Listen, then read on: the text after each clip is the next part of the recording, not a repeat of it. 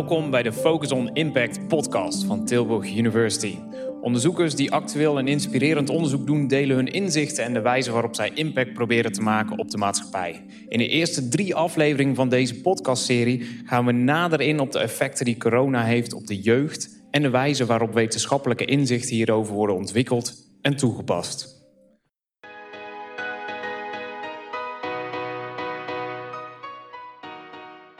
Nou, hier zitten we op twee krukken in de grootste collegezaal van Tilburg University. Mijn naam is Rudy van Beuren en naast mij, zeker wel op 2,5 meter afstand, zit professor Ton Wildhagen, expert eh, met betrekking tot de arbeidsmarkt. En in het kader van het Impact Program gaan we met elkaar in gesprek. De allereerste, dus we zijn een soort van guinea pigs, Ton, om ehm, te verdiepen op wat corona eigenlijk voor impact heeft op jongeren in deze tijd. Ton, fijn dat je er bent. Is het voor jou ook een beetje onwennig om in een nagenoeg lege zaal te zitten? Ja, normaal zitten hier heel veel jongeren en die zijn er nu niet. Dus uh, het is wachten tot het weer kan. Zo is het. En misschien als hier honderden studenten zouden zitten, dan voel je je heel erg bekeken op zo'n kruk. Maar nu worden we vooral gehoord. Um, en ik hoop dat we ontzettend veel inspiratie gaan brengen. Want vanuit het perspectief van social science en humanity is er enorm veel gaande in de wereld. Iedereen weet dat we in het midden van een heel nieuwe crisis zitten. In een tijdperk dat we nog nooit eerder hebben meegemaakt. Jij waarschijnlijk ook niet als expert op de arbeidsmarkt. Ik zou denken de meest interessante tijd van je carrière, of niet? Het is interessant en het is boeiend. En tegelijkertijd is het ook dramatisch en tragisch. Dus het heeft twee kanten. Ja, want als, als we daar eens mee beginnen. Iedereen weet dat de coronatijd ontzettend veel heeft stilgelegd. Maar met name voor tieners, voor adolescenten, voor jongvolwassenen... heeft het eigenlijk nog veel meer verstrekkende gevolgen. Misschien nog wel meer dan dat we nu kunnen zien. Vanuit jouw perspectief, wat is er gaande? Wat is de situatie voor hen? De situatie in het algemeen voor jongeren is dat ze veel minder bewegingsvrijheid hebben dan ze normaal zouden willen in die fase van hun leven. En als het gaat over de jongeren die op school zitten, eindexamen doen en uiteindelijk nu de arbeidsmarkt op willen, ja, dan komen zij in een situatie die nog lastiger is dan normaal gesproken al. En net voordat de microfoons zo gezegd aangingen, had je het er al over dat we eigenlijk al in een kentering zaten. Huidige jonge generaties hebben het niet vanzelfsprekend beter dan hun ouders. Dat ze meer gaan verdienen, in een groter huis wonen. De, de vraag allereerst is, moeten we dat überhaupt wel willen? Of zijn we gewoon aan het downscalen met z'n allen? Is dat gewoon een gezonde ontwikkeling? Nou, je kan hem gezond noemen, maar het is wel een soort sociologische omkering. Dat we niet gewend zijn dat je dus het minder hebt dan je ouders of je grootouders. En dat is aan de hand. Uh, je kan zeggen, nou ja, het kan wel een stukje lijden. Maar je ziet wel dat de opeenstapeling van onzekerheden en beperkingen is toch wel erg groot bij deze jonge generatie. Want is, is dat dan waar je het over hebt als je zegt... ze hebben minder zekerheid? Anders dan van minder kansen of minder open deuren... waar ze gemakkelijker doorheen wandelen? Ze hebben minder zekerheden en ze hebben meer lasten. Dus als je bijvoorbeeld kijkt naar eh, de schulden, ook studieschulden... zijn enorm gestegen. Dus de jongeren van nu hebben veel meer schuld... En daar zullen ze ook moeten, mee moeten dealen. Ook als ze gaan werken, moeten ze nog aflossen. En je kan zeggen, ja, dat is ook een luxe probleem, maar het is wel een feit. Dus hun financiële mogelijkheden zijn beperkter. En tegelijkertijd hebben ze te maken met de onzekerheid. Ja, vind ik een baan waarin ik enigszins ook stabiel werk... en daarmee inkomen en daarmee bestaanszekerheid kan verwerven? Het uh, Impact Program is een onderdeel van de universiteit... waarin jullie al een aantal jaar de brug slaan, ook met de buitenwereld natuurlijk. Jullie als onderzoekers van binnen de universiteit bundelen de krachten... om rond zo'n uh, sociaal vraagstuk eigenlijk uh, antwoorden te gaan vinden. Nu grijpt dit onderwerp jou heel erg. Hoe heb je het allereerst aangepakt om er verder dieper in te duiken... of er onderzoek naar te doen? Wat heb je al gedaan? Nou ja, de, in de vorige crisis was al duidelijk dat jongeren een groot probleem hadden. Toen waren er minder flexbanen dan nu. Dat is wat het nu een stuk zwaarder maakt. Maar hetzelfde punt was toen ook aan de orde. De arbeidsmarkt valt terug. En dan heb je dus een groot probleem als je nog niet op de arbeidsmarkt bent... en je moet erop zien te komen. Wat je dan mist is ervaring, werkervaring. Eh, veel vacatures veronderstellen dat of vragen dat. Dus ervaring gevraagd, die heb je niet. En wat je ook niet hebt, is een professioneel netwerk. Uh, dus je kent nog heel weinig mensen uh, in de, de werkende arbeidsmarkt. Dus veel vacatures, en zeker ook voor hoger opgeleide jongeren, komen niet via uh, online of krantadvertenties, maar via netwerken. dus je wordt ergens op geattendeerd, mensen kennen je. Is dat netwerk nog klein en heb je weinig ervaring, dan kun je in de visieuze cirkel komen. Weinig banen. De banen die er zijn, die vragen ervaring. Die heb jij niet, dus je krijgt de baan niet. Dus je doet geen ervaring op, dus je krijgt geen baan. En in 2008, in die crisis, zijn we ook begonnen om te kijken... hebben we wel voldoende te bieden aan jongeren in Nederland... om in zo'n situatie die visieuze cirkel te doorbreken. Nou, en toen hebben we al een initiatief genomen, wat de startersbeurs heet... en hebben gezegd, laten we zorgen dat alle jongeren in ieder geval zes maanden een beurs hebben... om zes maanden lang werkend hun competenties te versterken, een netwerk op te bouwen, zodat ze hopelijk wel een goede start kunnen maken. Want dat is het grote punt. Een valse start op de arbeidsmarkt kan heel lang doorwerken. En dat noemen we een littake-effect, een scarring-effect. En, en wat zijn dan de consequenties? Wat is een scarring-effect? Stel, we zijn tien jaar verder vanaf nu, 2030. Een scarring-effect is eigenlijk dat je een soort blessure oploopt. Je hebt een valse start, je gaat onderuit. En je herstelt daar eigenlijk lange tijd niet van. En wat betekent dat op de arbeidsmarkt? Dat je niet de baan kunt vinden die eigenlijk bij je zou passen. Dat je niet het inkomen kunt verdienen, wat je eigenlijk normaal gesproken zou verdienen. Dat je, omdat je minder financiële mogelijkheden hebt, langer blijft thuiswerken. Dus het hotel mama situatie. Dat je denkt van ja, relaties en kinderen nu even niet, want uh, ja, ik heb de financiën niet dat je te weinig verdient om een hypotheek of zelfs een, eh, een, een woning te kunnen huren. Dus een hypotheek te krijgen of een woning te huren. Want je hebt onvoldoende financiële basis, zeker in je, in je eentje. En dat kan een hele lange uh, tijd blijven doorwerken. En daarnaast het mentale vlak. Dus ook jongeren kunnen daaronder gaan lijden. Dat ze eigenlijk zo beperkt worden in de mogelijkheden... en niet op het pad komen waar ze gehoopt hadden dat ze zouden komen. Je noemde al dat we eigenlijk deze ontwikkeling ook uh, een jaar of twaalf geleden hebben gezien, 2008, 2009. Toen is het middel de startersbeurs geïntroduceerd. Wat is het effect daarvan geweest? In ieder geval weten we dat uh, het begon als een, um, een soort experiment in Tilburg. Hè, dus samen met, uh, met de stad, met de gemeente. Ik heb het opgezet toen met de jongere vakbonden van FNV en CNV. Nou, de gemeente heeft gezegd, laten we het hier starten. Vrij snel is ook Rotterdam aangesloten, die hadden daar interesse in. En uh, in de loop uh, van de tijd zijn er zo'n 220 gemeenten hebben dat overgenomen. En uh, nou ja, toen ontstonden er de startersbeursvacatures. Ik denk dat we er op de universiteit ook zeker 60 gehad hadden. Dus duizenden jongeren hebben daarvan gebruik gemaakt. En het bijzondere was ook dat als je de jongeren volgde... en je keek waar sta je nu na drie maanden na afloop van die zes maands periode van de startersbeurs ja, dan had er gewoon 63% een baan. En die baan was dus eigenlijk niet bij dat bedrijf waar ze die beursperiode hadden doorgebracht. Dus kennelijk was hun netwerk en hun situatie een stuk beter... dat zij echt gewoon konden doorsolliciteren. Nou, en dat was positief. En uh, daarmee hebben we natuurlijk niet alle jongeren kunnen helpen... maar we hebben wel iets gemaakt wat niet bestond. Er was niet een leerwerkperiode uh, die jongeren kon aanbieden... Eh, waarbij ze dus de nadruk lag om je netwerk op te bouwen en je competenties te versterken. En tegelijkertijd, zeg maar, werkende weg naar het nieuwe werk kon gaan.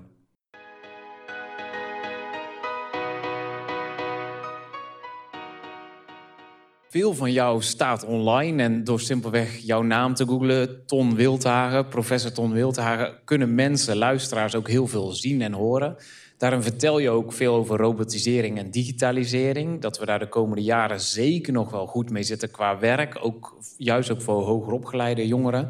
Maar nu in deze coronatijd en de kwetsbare jongeren... want de groep adolescenten aan zich is enorm natuurlijk... maar is er een specifieke subgroep die eigenlijk juist in deze tijd extra steun zou mogen ontvangen? Kijk, je hebt in het algemeen jongeren die ook relatief nog een zwakkere uitgangspositie hebben. Denk aan de jongeren van de praktijkscholen, VSO, eh, pro-scholen. Daarnaast eh, zijn er grote verschillen qua opleidingsniveau in het algemeen, maar ook opleidingsrichting. En wat deze crisis zo bijzonder maakt, is dat je niet kon weten dat een aantal studies... waarvan je dacht van nou, ik kan zeker met mijn mbo-horeca in de horeca werken... want er was een enorm, enorme vraag naar horecapersoneel en koks en alles. We wisten niet zeg maar dat door de lockdown en het inzakken van die sectoren... dat deze leerlingen en schoolverlaters dus nu veel meer moeite zouden hebben... Uh, en zullen hebben dan ze normaal al zouden verwachten. dus je krijgt nu een groot effect van studiekeuze... waarbij je een deel niet wist dat er zomaar uh, jouw deel van de economie zou instorten. En je hebt in het algemeen een punt dat... Uh, ja, normaal gesproken doen WO en HBO het relatief goed kunnen ook leiden, het kan leiden tot verdringing dat HBO en WO MBO gaan verdringen. Maar in principe, hoe hoger de opleiding, hoe beter dat je het doet. Nou, en dan heb je natuurlijk nog wat andere factoren.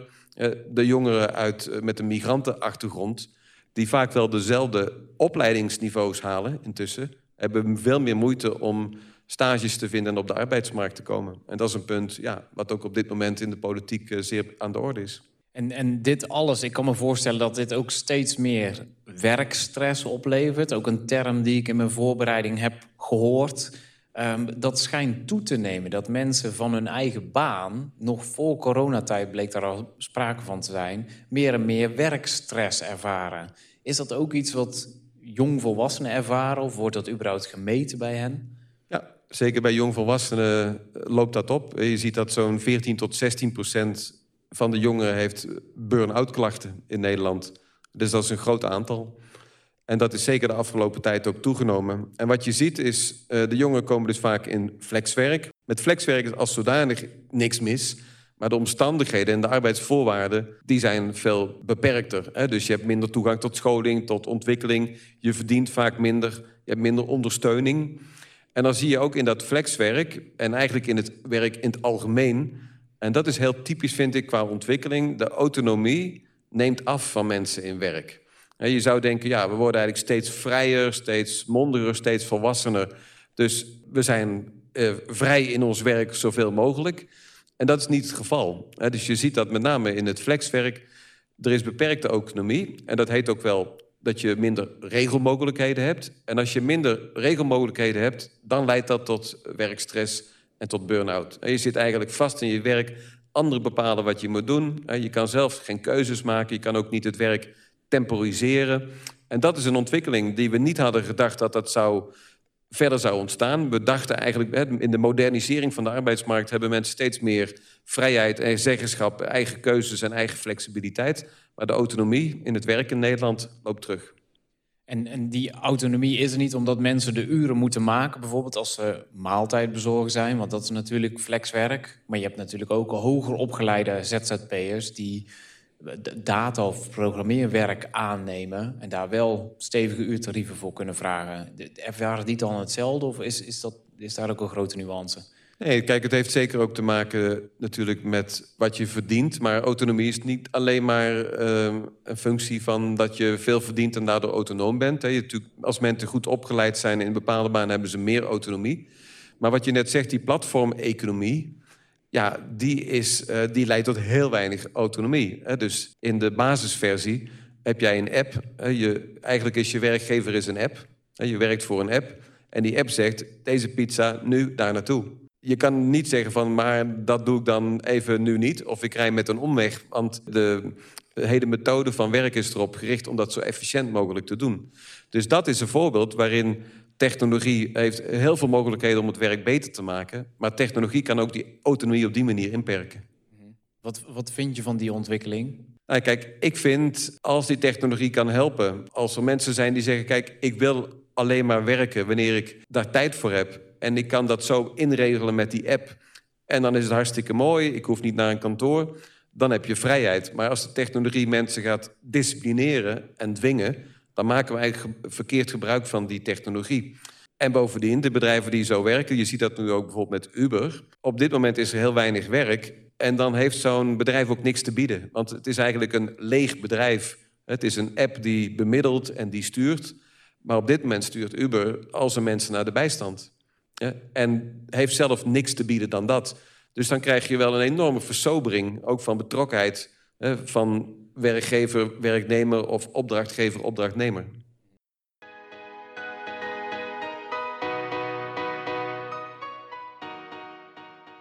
Stel je zou zelf nu 18 zijn en net een HBO of een MBO-opleiding hebben afgerond, laten we zeggen MBO. Hoe zou jij het aanpakken? MBO horeca. En dan, alles is gesloten. Ja, nou kijk, wat je moet doen is eh, niet alleen je blind staren op de studie, en zeker niet op de benaming van de studie, maar in deze tijd, en dat is ook iets waar we veel onderzoek aan doen, uh, aan, uh, over doen in Tilburg, je moet kijken naar je skillset. dus hoe het ook heet, wat je hebt gedaan, elk mens heeft een bepaalde skillset of competentieset. En die bestaat uit kennis, en die bestaat uit vaardigheden en een attitude, een houding. Lijkt een beetje op wat we ook uh, bij Tilburg University in het onderwijs propageren. Kennis, kunde en karakter. Dus je moet goed kijken naar je skillset. Dus als jij de horeca bent ingegaan omdat jij heel goed met mensen om kan gaan en heel dienstverlenend bent, dan zou je dat ook in de zorg kunnen. Dus ik zou denken, ja, ik kan niet naar die horeca, maar ik zou die foto van mezelf nemen, daar zou ik hulp bij vragen. Dat kan ook. Hè. We zijn bezig met skillspaspoorten te ontwikkelen, ook vanuit Tilburg University, samen met, uh, met Eindhoven. En dan zou ik heel goed kijken van, ja, wat wil ik nou heel graag en wat kan ik nou goed? En dan zou ik gaan kijken wat ik met die skillset zou kunnen. En misschien moet ik hem verrijken. Dus elk mens moet steeds blijven werken aan die skillset. En het is op dit moment heel duidelijk dat digitale skills zijn heel belangrijk. Niet om IT'er te worden, maar heel veel werk heeft digitaliteit. Jongeren zijn daar op zich goed in. Maar het kan zijn dat ik met mijn horecaopleiding dat te weinig aan gedaan heb. Wat meer basis moet hebben van programmeren. Nou, en dan moet ik gewoon zorgen, maar er moet mij wel iets aangeboden worden door de maatschappij... dat ik alsnog na die opleiding mijn skillset uh, ga bijwerken, misschien weer digitaal. Of dat ik zeg, nou ja, ik wil nu het bruggetje maken naar de zorg. Want ik kan met mensen omgaan, ik ben dienstverlenend. Uh, dus ik moet daar natuurlijk wat doen. Ik moet me upgraden en ik moet me gaan... Uh, ik moet een update van mezelf maken en upgraden.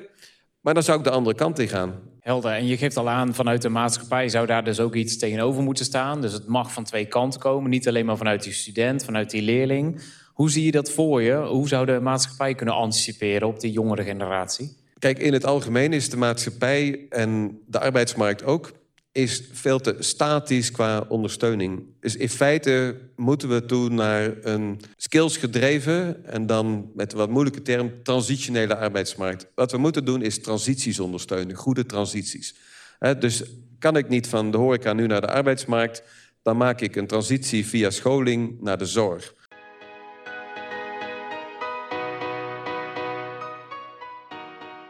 Dat perspectief, ondersteunen van transities het bieden van zekerheid in beweging, ja, dat is langzaam aan het doordringen. Maar daar hebben jongeren ook het meeste aan. Als dit niet kan, dan neem je een andere afslag. Maar je moet voorkomen dat de verkeerde afslag wordt gemaakt. En wat nu het risico is, ja, dat als we dat niet goed organiseren... dan is er het grote gevaar dat we een coronageneratie krijgen. Of in ieder geval een corona-cohort van jongeren die vastlopen. Dus bied ondersteuning aan de transities. Bied ondersteuning om skills bij te werken, om een leerwerkplek te krijgen in de zorg, zodat je langzaam in die sector kunt komen. Nou, en ga af van een hele statische benadering dat mensen dit hebben gestudeerd, dus dat moeten doen. Dat ze dit werk doen, dus altijd dat werk zullen blijven en, en willen en kunnen doen. Ga denken in termen van uh, transitiesondersteuning. En welke partij zou daar het initiatief toe moeten nemen? Nou, kijk, dit moet je als maatschappij regelen. En je kan zeggen dat moet UWV doen, of de gemeente doen, of de school doen. Maar het is het samenspel. Eh, als al die organisaties zich richten op het ondersteunen van transities en het opvangen van mensen die toch gewoon een keertje de verkeerde afslag maken, dan is er weer een herkansing. Dan hebben we parallele rijbanen. Als het hier niet, eh, als het vast zit, dan nemen we sluiproute en komen we er toch. Dus dat is een samenspel van hè, wat we instituties noemen. Uh, de school moet daar, vind ik, ook bij betrokken blijven. Hè? En dat vind ik ook als universiteit. Je moet niet alleen mensen uitzwaaien en zeggen... hier heb je diploma goed gedaan tot ooit. Hè? We denken in de term van alumni. Nou, die betrekken bij allerlei activiteiten. Maar je moet nog een tijdje, denk ik, als instelling meelopen, zeg maar. Hè? Ook bij die eerste stappen op de arbeidsmarkt. Het moet een beetje de zijwieltjes blijven zijn van uh, het fietsje... waarmee mensen de arbeidsmarkt opkomen. Dus er komt eigenlijk nog een taak bij voor opleiders. Ja, het is niet alleen maar afleveren. En dan zeggen we hebben zoveel studenten, nou, zoveel diploma's, dus we hebben de financiering binnen. Ik vind dat je ook gefinancierd mag worden, afgerekend mag worden op de toekomst, zeg maar, die jongeren kunnen vinden met je opleiding. Dat je betrokken blijft. Dat ze daadwerkelijk een baan hebben, een inkomen hebben wat bij hun kaliber past. Ja, zeker. Kijk, en als het niet lukt, is het niet alleen maar de school of de universiteit die moet helpen om te corrigeren, maar biedt ze eigenlijk een soort terugkeergarantie. Als het niet lukt, mag je terugkomen. We hebben nog iets anders voor je en maak je weer een herstart en een doorstart. Dat is te denken in transities. Klinkt super mooi en tegelijkertijd denk ik ook: is dit niet gewoon een illusie? Zijn er niet gewoon de grote bedrijven en de grote organisaties die de regels dicteren? Ja, dat is zo. Maar mijn inzet is nu dat we een arbeidsmarkttransitie moeten maken. En je kan zeggen, ja, dat is mooi.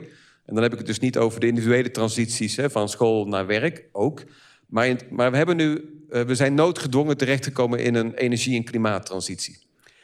We wisten best goed uh, dat wij uh, niet straffeloos alles konden uitstoten, CO2 en alles vervuilen duurde best een tijd voordat we dachten... nu is het echt gewoon een probleem.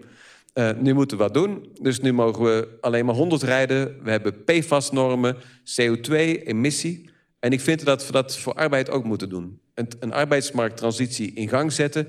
En die is erop gericht om te voorkomen dat je, net als bij klimaat... dat je uitstoot krijgt van mensen zonder dat je mensen iets te bieden hebt. En dat je die volle waarde van uh, arbeid meeneemt... En dat je dus zorgt dat um, mensen dat zinvolle, waardevolle werk kunnen blijven doen. Kunnen ze het niet doen, dan bied je ze gewoon een leerwerkmogelijkheid om je door te ontwikkelen. En als we dat besef nu noteren, dat we analoog en parallel aan een klimaattransitie, arbeidsmarkttransitie moeten maken, dan kan je nog steeds zeggen, ja, dat is een illusie. Maar als we, net als bij milieu, de kosten in zijn totaliteit gaan meerekenen van als mensen lange tijd niet aan werk kunnen komen of uit het werk vallen, dan hebben we net als bij milieu een enorme kostenpost. Dus zakelijk gezien, en dan kom ik weer even terug bij de jongeren, een jongere die nu in de problemen komt, als je gaat kijken wat dat zou gaan kosten eh, aan, op de langere termijn aan uitkeringen, aan jeugdzorg, aan geestelijke gezondheidszorg, aan het niet zijn van een volwaardige consument die niks heeft uit te geven, iemand die geen huis kan kopen. Dat zijn enorm veel kosten. Uh, al die kosten opgeteld moet je eigenlijk ook uh, zetten ten aanzien van die enge kosten, die alleen maar zijn loonproductiviteit en uitkeringbesparing. Dus de maatschappelijke business case, als je echt eerlijk rekent in de volle breedte van de echte kosten en baten van werk, ja, die is heel gauw te maken. Dus dan kan je, uh, en dat is toch de tendens nu, Denk in bredere termen van welvaart, maar denk in bredere termen van kostenbaten van werk. Net als bij het milieu, reken alles mee. Nou, en dan kan je eigenlijk zeggen dat het inzetten op een goede arbeidsmarkt en op transities is compleet lucratief. Maar dan moet je wel alles eerlijk meetellen, integraal.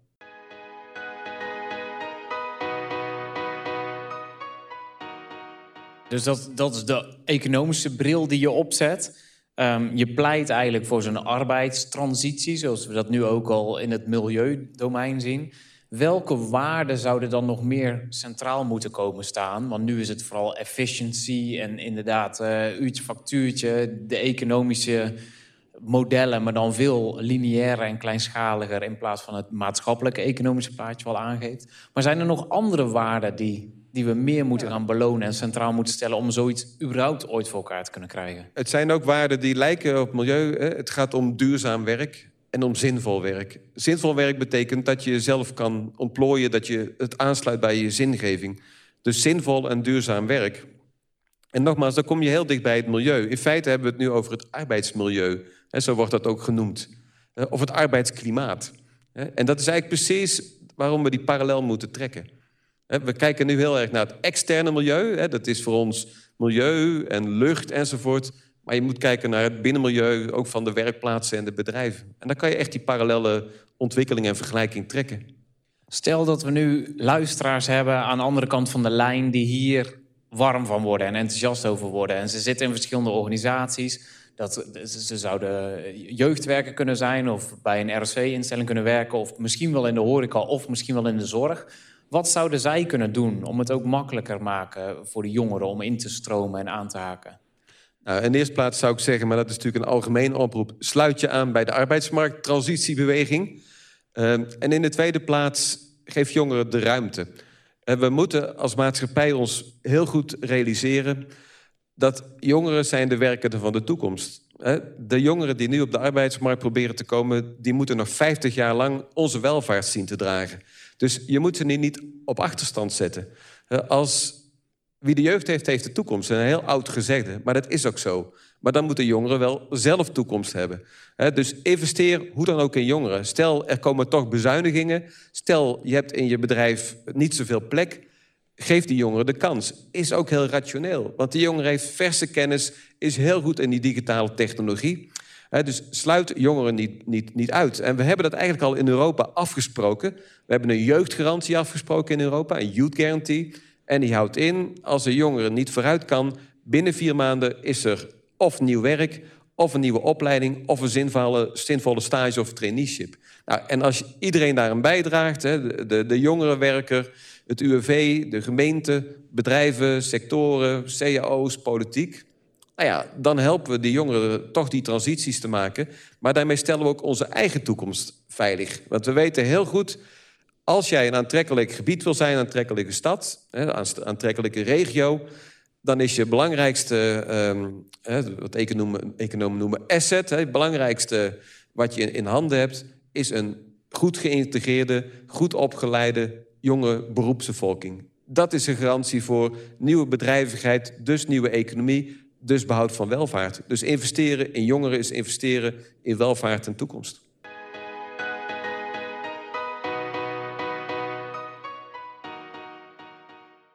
Ton zit hier en met een oog op de klok moeten we zo dadelijk naar een afronding toe. Want die luisteraars die zijn druk in de weer om zich in te zetten, ook voor de jongeren. Jij breekt heel duidelijk een lans voor youth in times of corona. De jongeren in deze tijd, class of 2020 wordt het ook wel genoemd.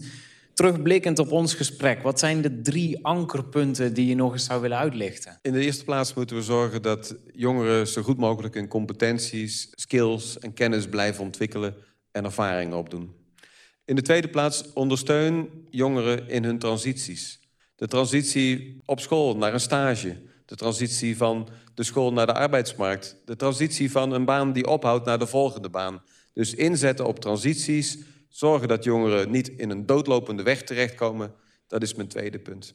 En het derde punt, ben als maatschappij ervan bewust dat jongeren de werkers van de toekomst zijn. En dat zij onze economie en welvaart gaan dragen. Ook om die reden, geef ze ruim baan. Betrek ze erbij. Laat ze een stem, ook dat ze een mening geven, een stem uh, doen horen. En dat heeft ook weer voordelen. Omdat ze de nieuwe generatie zijn met die nieuwe skills... en met ook heel veel gevoel voor de digitalisering. Mooi, dankjewel. Het is ontzettend mooi dat je je daar zo hard voor maakt... en je tanden daarin bijt. Ook zoals jaren geleden in een vorige crisis... met de startersbeurs waar je het ook over had...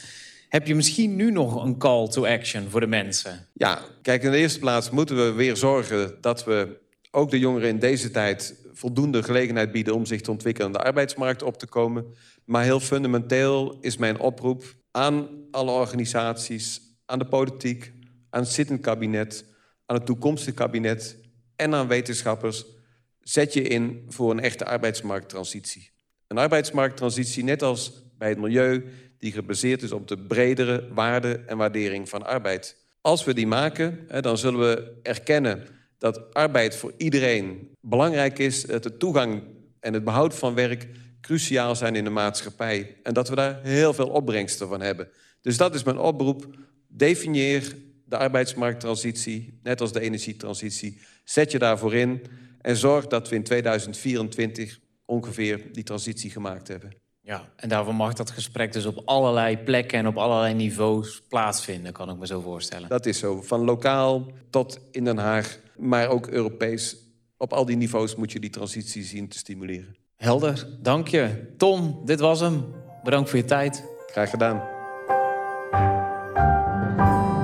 Bedankt voor het luisteren naar de Focus on Impact podcast van Tilburg University. We hopen dat het voor nieuwe inzichten en inspiratie heeft gezorgd en luister vooral ook naar de volgende podcast.